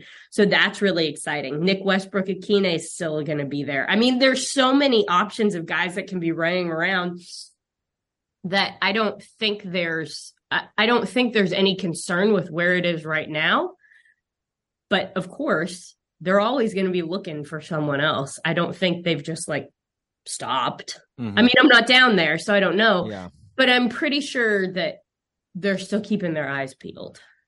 Okay. So I guess I can scratch off my question about Rand Carthen's bath bathroom schedule. Um, yeah, no, um, I just, could make uh, it up for you though. Yeah. You wouldn't know. Yeah, but probably around two thirty would be my guess. He he seems like a two thirty pooper. two thirty to four, it's a big window. Oh, yeah, I don't yeah. know.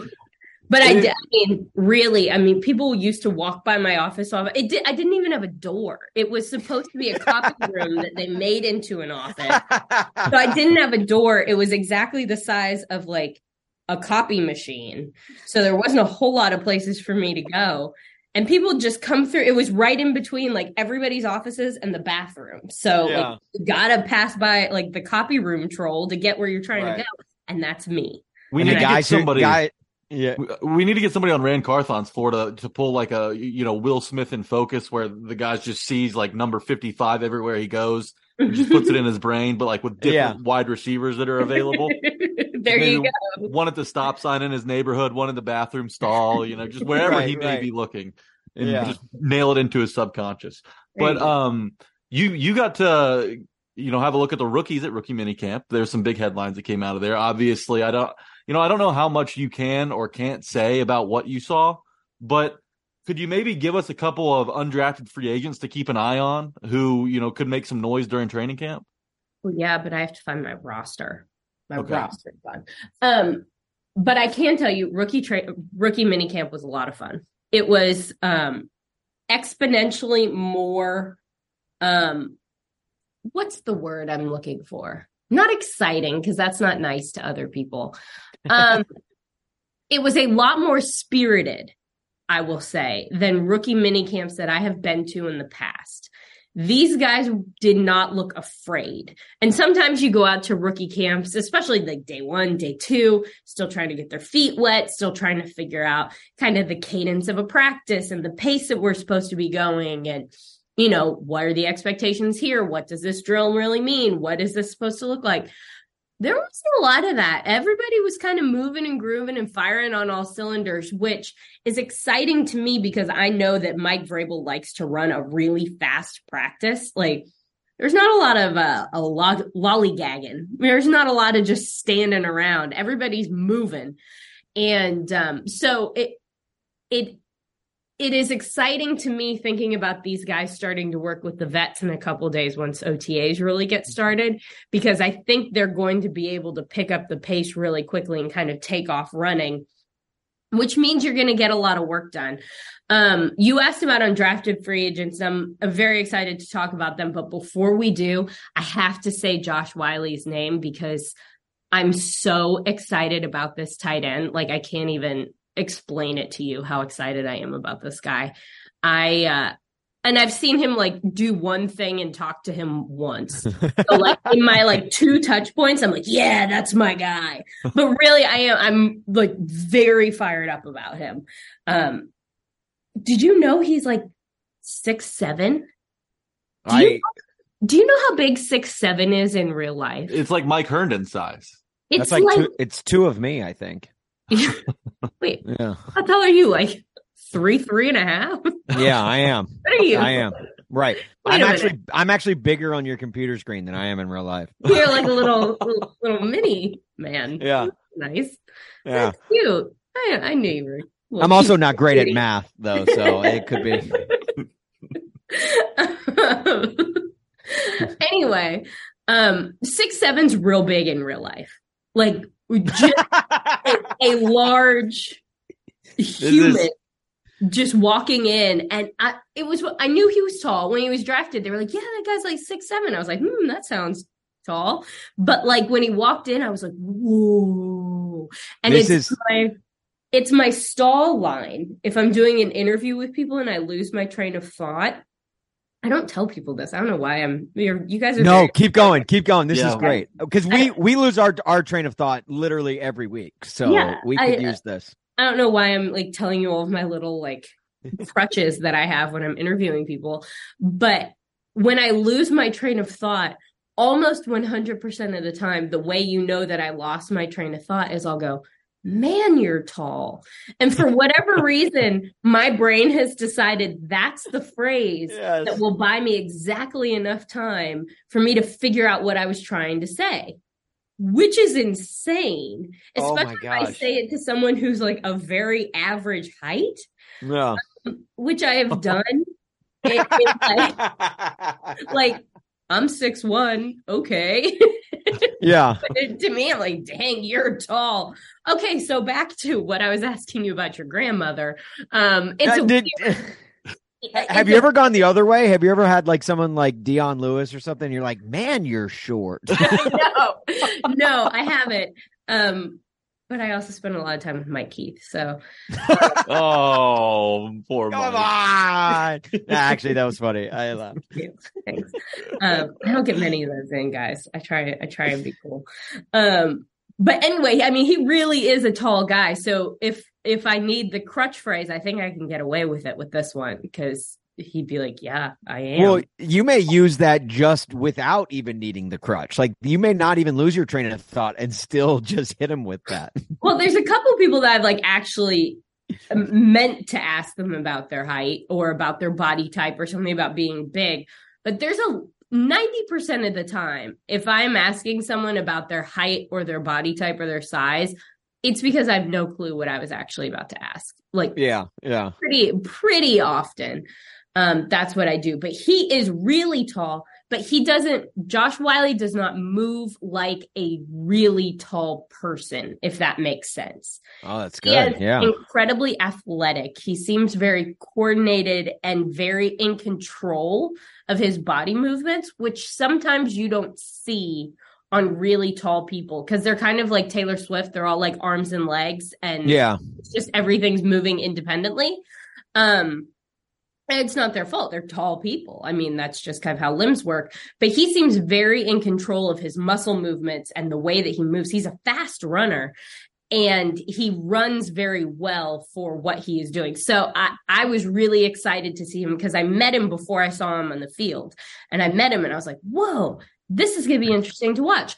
And then I watched him on the field, and I was like, hey, tall guy, you move pretty well. And that was exciting to me. So he's someone who really just stuck out to me. And he, he ended practice with a pretty wild catch um, that just kind of like ended the day on a really good note. And it's one of those moments where they're like, all right, we're just going to wrap it up here because that was incredible. And last one, best one type of thing. Yeah, right. So, It was it, it, it was really just exciting to see him. And there you go with my tall people anecdotes, too. So with Wiley, uh, you know, uh, I think a lot of people were frustrated with the pick originally because you have Chig and, you, you know, it, it felt like this was, you know, you see the size six, seven. It's like, okay, this guy's probably, you know, a blocker first.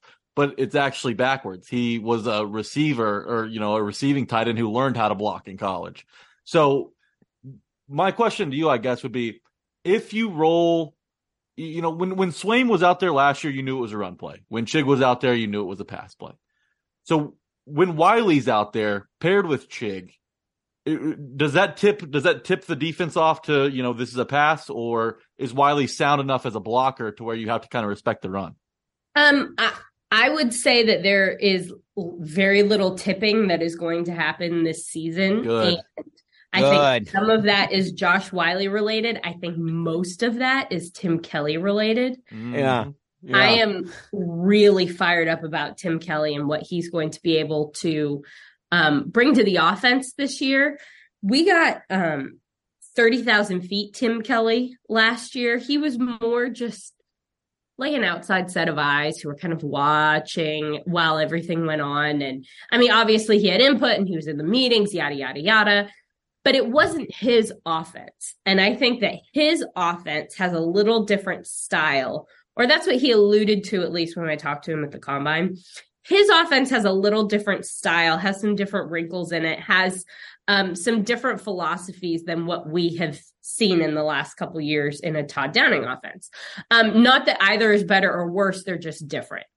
And so I think that the thing that I'm the most excited about in this is that Tim Kelly has had a year to evaluate the people on this team. He knows what his offensive players are really good at. He knows what they're not as good at. He knows some of the places where they needed to improve. He knows some of the things that they just really blew out of the water and things that they can maybe do a little bit differently.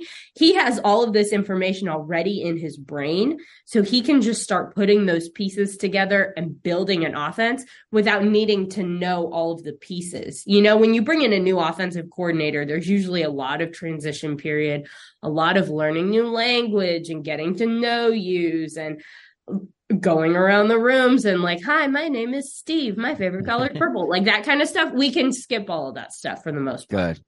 Yeah. I'm and so they, annoyed with hearing about Steve's favorite color. It is. I know. Right. Like all, it's I'm, all he talks about. It's all I know. I wish we could just get past it. Cause like, come on, Steve. Um, but there's so much of that, that the Titans are able to skip with this offense now and just get to putting it together and creating something that's really strong. Um, I'm really fired up about it. And at practice, Tim Kelly is moving. He's involved in every single part of the offense. He's not a, a, a pick and stick kind of quarterback or kind of coordinator where he just like picks a position. He's like, these are my guys for today. And he just like stands there and does everything with them. He's over here. He's over there. He's with tight ends and he's with offensive linemen who are always on opposite sides of the field. Then he hits receivers and he runs across and he's over with the running backs and he knows what everybody's doing. And he's actually coordinating the offense and what they're doing. He's dictating that cadence. And that's really exciting to see.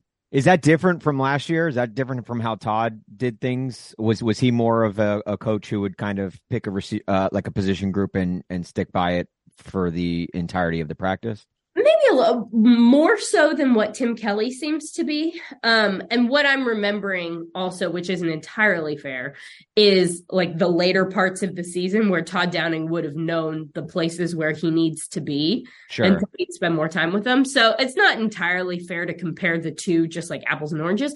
Um, but I was impressed by how much Tim Kelly moved throughout a practice, and I haven't noticed that in the last couple years, someone moving as much as Tim Kelly does. So well, take that, that for good. Yeah, that I mean, all of that is good to hear because I feel like that was that was kind of the knock initially when Tim Kelly got the the promotion was the. You know, it, I think when Tim Kelly was initially hired, we were all excited. I know Jack and I on this podcast, we were we were pumped stoked up, yeah. about them bringing in a guy who was making something out of nothing with the Texans, and uh, and and then coming, we're like, okay, this is going to make this offense better. Well, the offense regressed even more last year, and and then he gets the promotion. People are like, well, he had uh, he had a, a you know. his chance to kind of make the offense better. The offense did not get better, but hearing you talk about how, you know, he, it wasn't really, there was only so much he could do. There wasn't much that he could add to it. And now that he's like kind of taking the reins and making this offense his own, I mean, that personally, that's exciting for me, because I feel like that's one of the biggest question marks heading into this upcoming season. Yeah, I mean, improving the offense, while is something that every coach is striving to do and every player is striving to do, wasn't really his job. Um, he right, was there right. as an advisor, essentially. He was there as an overseer. He was there yeah. to provide an extra set of eyes and some insight. Um, so it's just, it's a different role. He was able to interject, provide opinions, you know, do all of that stuff. Now it's his offense, and there's so many different things that come along with having your offense that you're installing, that you're putting into place. You're working directly with Ryan Tannehill, with the receivers. You're the one that's really putting this stuff down on paper and ultimately dictating what's being called on Sundays. Mm-hmm. Yeah. So uh, I was going to say, no. it, is, it is still May sixteenth, and I don't want to, you, you know. Today, May sixteenth? Holy smokes. Yeah, yeah, yeah, we're halfway through May. Flipping into the future, guys. But, yeah. uh, and I know it's early, so I, let me know if that, you know, this is still a work in progress. But, you know, Fit Randy is not the kicker anymore. He is now a free mm-hmm. agent. And, uh, you know, it, it feels like it was just, you know, yesterday that the Titans just had the worst luck at that position. And, you know, you, you kind of get some consistency out of Randy. I know he didn't hit, you know, over fifty very consistently, but I mean, he was a good kicker in his time with the Titans. He's gone. What's the plan? I, do they have a, is this going to be like a last second, you know, Mike Vrabel calls in the, the veteran that got cut from a camp, or what's the plan yeah. as it stands in the middle of May? Tony Danza is the garbage picking, field goal kicking ph- Philadelphia phenomenon. You know, people forget. People do forget about that, right? Yeah. um, Well, Caleb Shudak is still on the roster. He is still part of the equation. He's someone that we saw in twenty twenty-two. They also added a guy to the roster, a rookie from Texas Tech. His name is Trey Wolf. Mm-hmm.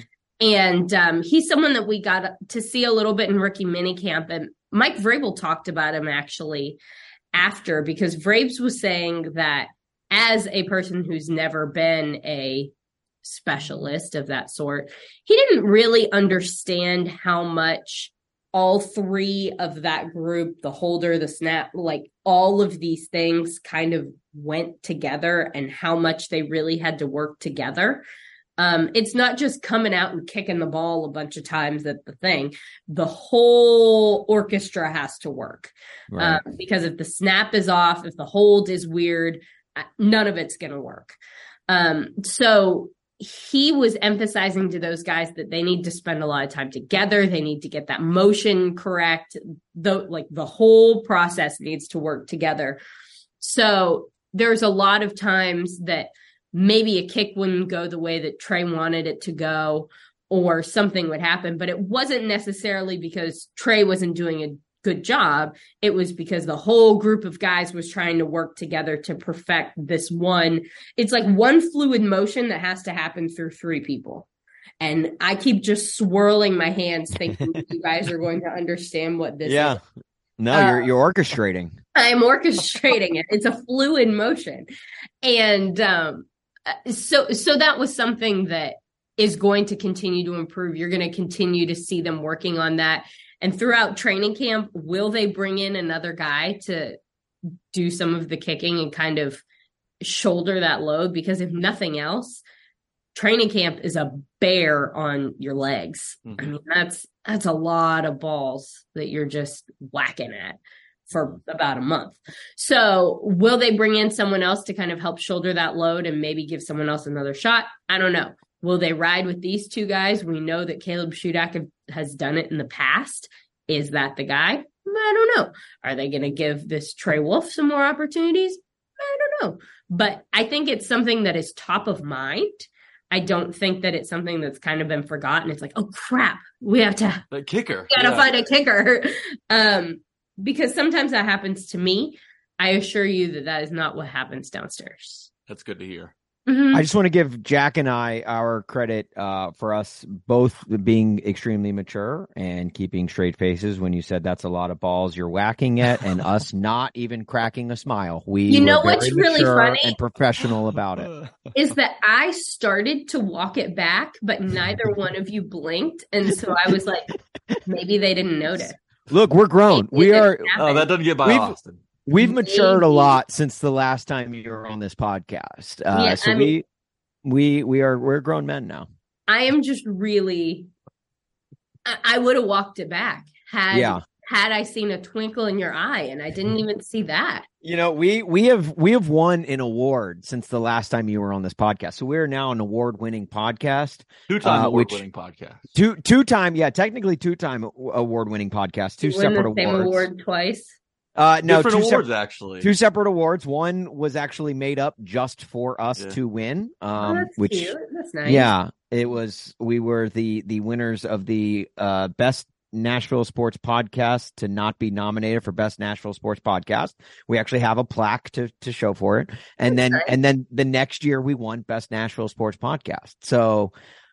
Do you think they nominated you for the second one so you wouldn't win? The- Shout out to Sobros first. Yeah, all. probably. We'll take probably. all the awards we can get. Yeah, look, if they want to give it to us, however they want to give it to us, we're fine. I can. I mean, uh, congratulations want. is probably what I should have said first.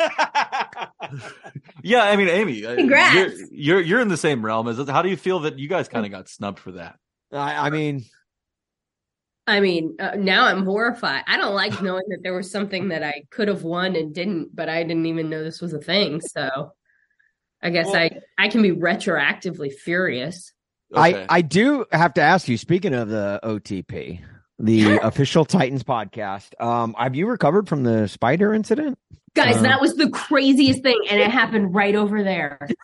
um, I really – so we're sitting there talking, and just right in front of my face emerges this little spider. It, it was very like Charlotte's Web. Charlotte's Web, yeah. Yeah, yeah, some pig. I like kind of expected someone to be like in the ceiling with like a fishing line, like nailing it down, because it was just so cartoony. Like it's T-Rack behind you with a fishing pole playing a prank on you. Right. And that's kind of what I thought. And then it starts to, you know, do what spiders do with the legs and everything. And I was like, what in the world is happening? So I let it get a little bit lower. And I thought, if it gets on my carpet that is like patterned, I'm never yeah. going to find this guy, and he's going to be living in my office with me, and I'll never feel safe again. So I have to destroy it. And so I just did.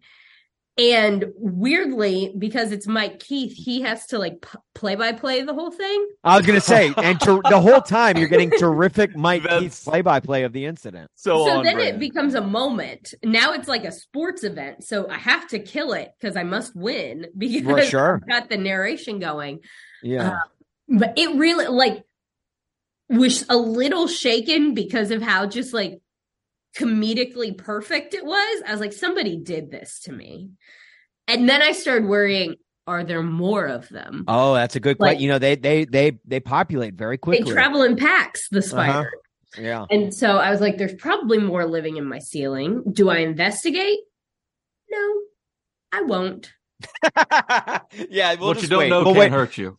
But that's more reason to subscribe to the O T P. Find oh, out if there's wild. more spiders coming down from the ceiling. No, you definitely have to go and listen to this. It's just phenomenal, phenomenal moment on the, I believe it was the it, the most recent episode uh-huh. of O T P. It was. Uh, so go, go check that out. Amie, before we get you out of here, I got to ask, the schedule has been dropped.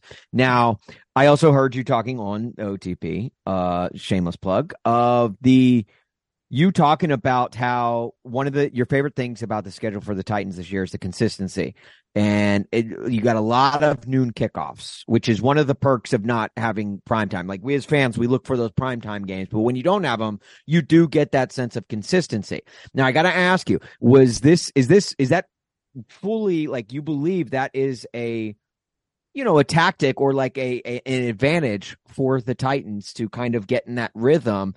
Or are you just coming at that as a new mom and you want that consistency in your own life? Because look, I, as a new dad, I get it. I'm like, I'm, I'm also looking forward to the noon kickoffs every single week, to where I can just watch these games and like have that rhythm in my own life. So is that, is where, where are you coming from at that? Or like, is it fifty fifty or, or what? Oh, it's sixty forty in my favor for sure. um, but no, really, honestly, truly, I think that there is an advantage to teams that have consistent schedules. Now, is it consistently noon? That I don't know. I don't think there's like magical noon power, but I do think that having a consistent time where you can get in a rhythm where you're traveling basically balances out with your home schedule. You know, for the most part, it's not like we have one stretch where the Titans are on the road for three weeks in a row in November, and that's going to be a little like goofaroo. But for the most part, those noon kickoffs keep everything consistent, and you're able to get in a rhythm in terms of, I wake up at this time, I eat this thing, I go to the stadium on this bus, I go through this motion, and then after the game, I do rehab at this time. I do. It keeps the entire week on the same kind of the routine, in the same flow. Yeah. Yeah. So when you have a noon kick and then a three fifteen kick, and then you're across the country and it's a seven fifteen game, and then an eight thirty-five kick for no reason, and then you're back to a noon game, and then it's a three fifteen game. I, when you're all over the road, it's so hard to figure out what time do I do things, because you don't have a like a guidepost to orient yourself. And when seventeen weeks are Groundhog Day, you need that guidepost to orient yourself. So I guess when we do that, we have one, two, three, four, five noon games before the Baltimore, the Baltimore game in London. And that one's different because it's eight thirty here. It's not really like, it's not like you're playing at eight thirty in London. So that one almost doesn't count. We'll throw that out. So then you have a bye, then you have another noon game. So you really don't have to maneuver the like primetime game until that Thursday night game in Pittsburgh in November, early November. So you have seven weeks essentially of, okay, I do this at this time. I do this at this. Mm-hmm. So this happens three hours before kick. This happens two hours and forty-five minutes before kick. So it's so easy then to orient yourself to what happens at a seven fifteen kick, because you just changed the schedule, but you've already established how you like your game to go. Does that make sense? Yeah, totally. Yeah. Oh, yeah. And, um, and I would say don't underestimate noon power, because Kirk Cousins has made an entire career out of it. Yeah, noon power is a huge yeah, magic touch for uh, certain teams. Dude, I love it. I like that I can roll into a stadium at like eight, eight thirty, have my coffee in my hand. Uh-huh. I go into the booth, have fun with the gang. We do a pregame show. We call the game. I'm rolling out of there. I'm home by dinner time. Pick up a pizza on the way. Like, yeah. Well, and I'm sure this doesn't affect you like it does the rest of us, but like at that noon, that like exactly what you described, that Sunday morning, noon time, Sunday scaries haven't even hit yet. So like no. You're feeling good. Like it's no, still I mean, the you're weekend. Great. You've got that weekend energy. We talked during the game. I mean, this yeah. is, you don't even have to deal with that until Monday afternoon, really. I mean, if you do it right. We we yeah. talked a lot about Rand Carthon's poop schedule, but the nap schedule from after the, the noon games, I mean, that could really play. As a new mom, a lot of yeah, energy. Oh. See, and that's really nice. If I can see, and noon games are good too, because if Livy's at the stadium with me, she takes like a like a ten thirty-ish nap. Mm-hmm. So if I can get her in that nanny room to take a nap, all of a sudden then Uh, she's not even like trying to entertain herself during a game until at least like well into the first quarter. And then she'll take another one. And by the time I get her home, she's delightful because she's had two naps. Yeah. Those are great. So there is a nanny, there is a nanny room at, at Nissan Stadium. For the staff, they provide, and it's one of the greatest, most underrated just staff perks that I've ever experienced. And I will uh, yeah. never take it for granted in my whole life. They uh, they provide childcare for the staff, because I work for the team, obviously. My husband also works for the team. And so we have this baby on game days that we're like, yeah, what are you going to do? Like, do what do right. we do? Yeah. So you will see a lot of times before the game, my husband walking around down on the field, like taking different groups of people out to the field or to do something pregame or out in the parking lot with my child just strapped to the front of him because I got to do the pregame show and the nanny room hasn't opened yet. So sorry. Or I'm like in full Titans gear, handing her off in the parking lot. And I'm like, she can't be in the booth anymore. We got to work. Here you go. Like, so she awesome. spent a lot of time in the Titans radio booth. Um, she spent a lot of time with Coach Mack, just entertaining her. Good influences. Mm-hmm. Yeah, oh, right. Absolutely. We- and uh, she's she spent a lot of time in the, the bowels of Nissan Stadium. We need to get Donald Page to get photos of her walking in so we can get her game day fit, see what she's rocking. You know? Oh yeah, I was gonna say yeah. we need to get the we need to get the uh, the nanny on to figure out, you know, to get the it's a game within a game with the stiff arm right. she's throwing in the. yeah, I'm get the so real scouting report. Can you imagine my kid like messing up some like Titans player's kid, and then I have to explain like why my child beat up like Derrick Henry's child, and oh my god, oh, there's no way that that happens anymore, though. And oh no, I would, I would absolutely love. That. I mean, this is bad parenting, right? Like this is not good. No, no, no, no, no. Again, it's better to be throwing the stiff arm other children. If anything, if anything, I'm jealous that you have a nanny room to put throw your kid in while you're watching Titans games. Like that's uh, how do I, how do us the general public get uh, one of those, and and how can I get one of those here in Chicago? Where well, like, what if you just I, like just get some friends together? A nanny room can be whatever you want it to be. The nanny room is where your child is. You know, that's that, what I always say. Uh, Confucius joining us here on the Titan Up podcast. A nanny room can be whatever you want it to be.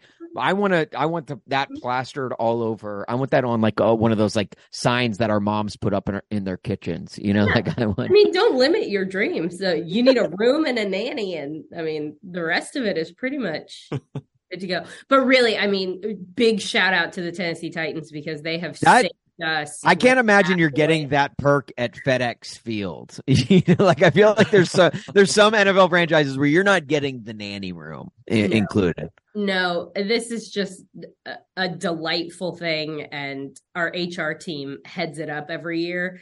And it was always something where I was like, "Oh, that's cute," and like didn't understand how vitally it would important it would be to just oh, like functioning as a human.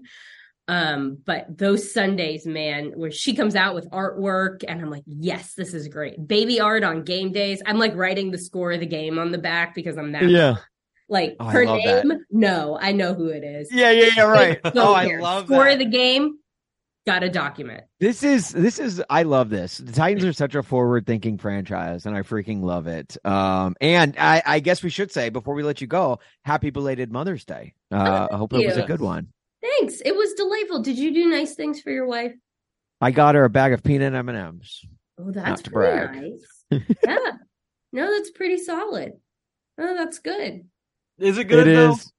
Yeah, it, I, Jack, Jack, come on. You're supposed to be on my, my team here, man. Yeah, you're supposed to have my back. I mean, d- wait, is she, she's not like allergic to peanuts, is she? That well, we, we did bad. learn that on Sunday. Yeah, okay, it was not. So when she started breaking onto hives, yeah. it was bad. Yeah. yeah. And yeah, well, she went into shock and we had to take her to the hospital. But uh, other than that, great Mother's Day. Yeah. Yeah, it sounds really nice. It sounds uh, intimate. You got to spend some time together going yeah. to Yeah.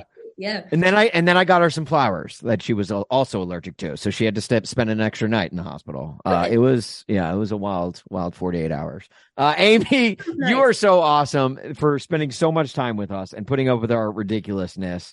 Um, follow her, guys, at Titans Amie on Twitter. Um, and it, it also Titans Amie on Instagram as well, correct? Yes, Titans underscore Amie. Um, Titans underscore Instagram, Amie. I, I locked myself out of the real one. It's a thing. Been there. Yeah, right. The uh give give her a follow. Honestly, she's one of the best. And go ahead and and uh and hit up uh the official Titans podcast. I'm not gonna say it's as good as this one because uh we haven't won awards, any awards. Yeah, according to the awards, it's not, but I will say I will vouch for it though. It is still a very, very good podcast that you should listen to. Um, Amie, last bit, uh, last thing on my agenda, uh, Rand, I can't talk about Rand Carthon's poop schedule. So, I, uh, oh, last thing, uh, I gotta say, M I Z. Zero, zero. What a way to end a show. Yeah.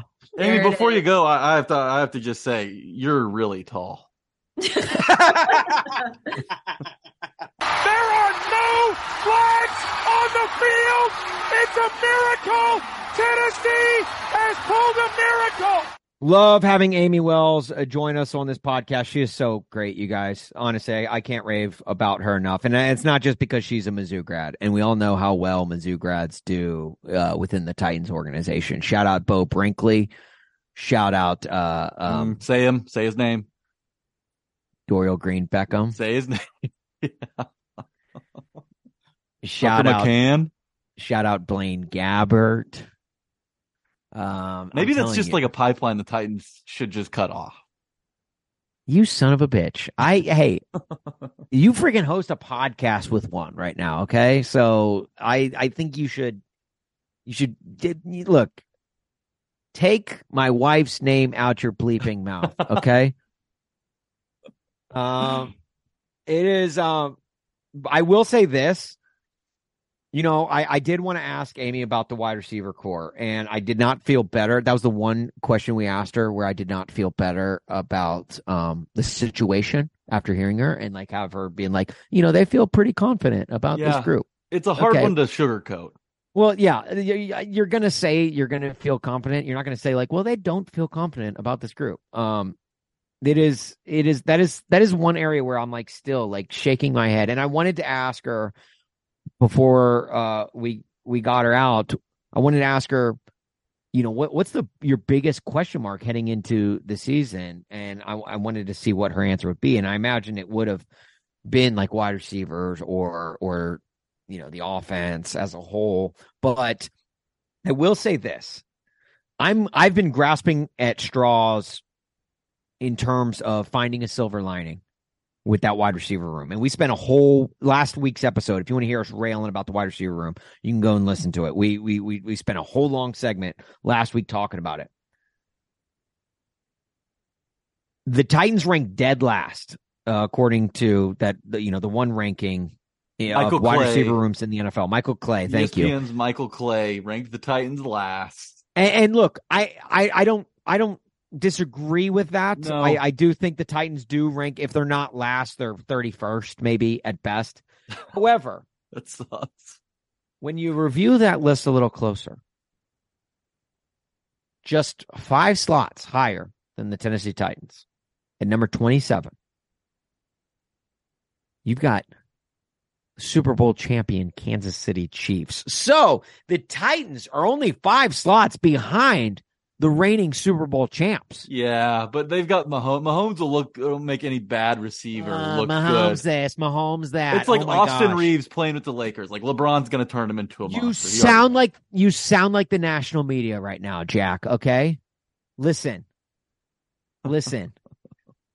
The Titans are only five slots behind the Super Bowl champs, okay? Now, this may be the only metric in all of football that they're five slots behind the Super Bowl champs.